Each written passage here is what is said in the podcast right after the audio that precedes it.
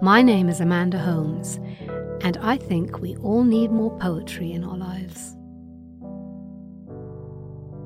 I just want to take a moment to thank those who have sent in suggestions to this podcast.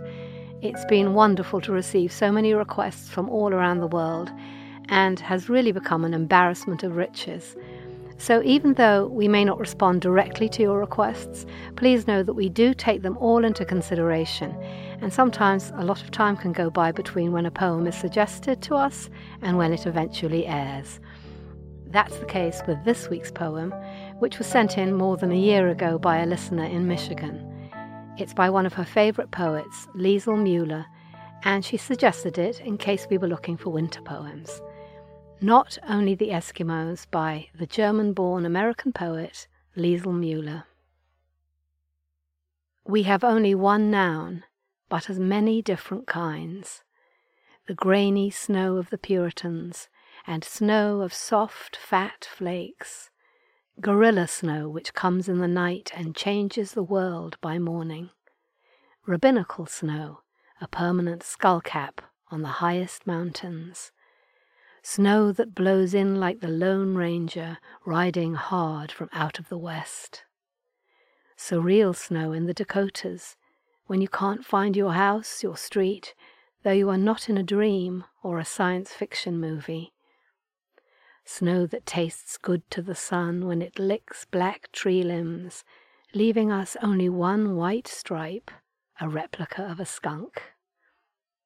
Unbelievable snows the blizzard that strikes on the 10th of April, the false snow before Indian summer, the big snow on Mozart's birthday, when Chicago became the Elysian fields and strangers spoke to each other.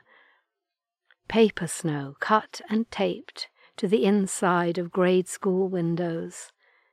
In an old tale, the snow that covers a nest of strawberries, small hearts ripe and sweet the special snow that goes with Christmas, whether it falls or not.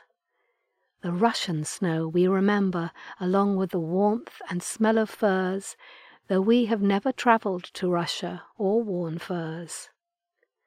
Villon snows of yesteryear, lost with ladies gone out like matches. The snow in Joyce's The Dead, the silent, secret snow in a story by Conrad Aiken which is the snow of first love, the snowfall between the child and the spacewoman on TV.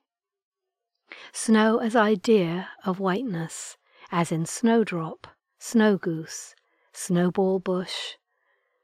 The snow that puts stars in your hair, and your hair which has turned to snow. The snow Elinor Wylie walked in, in velvet shoes. The snow before her footprints, and the snow after. The snow in the back of our heads, whiter than white, which has to do with childhood again each year.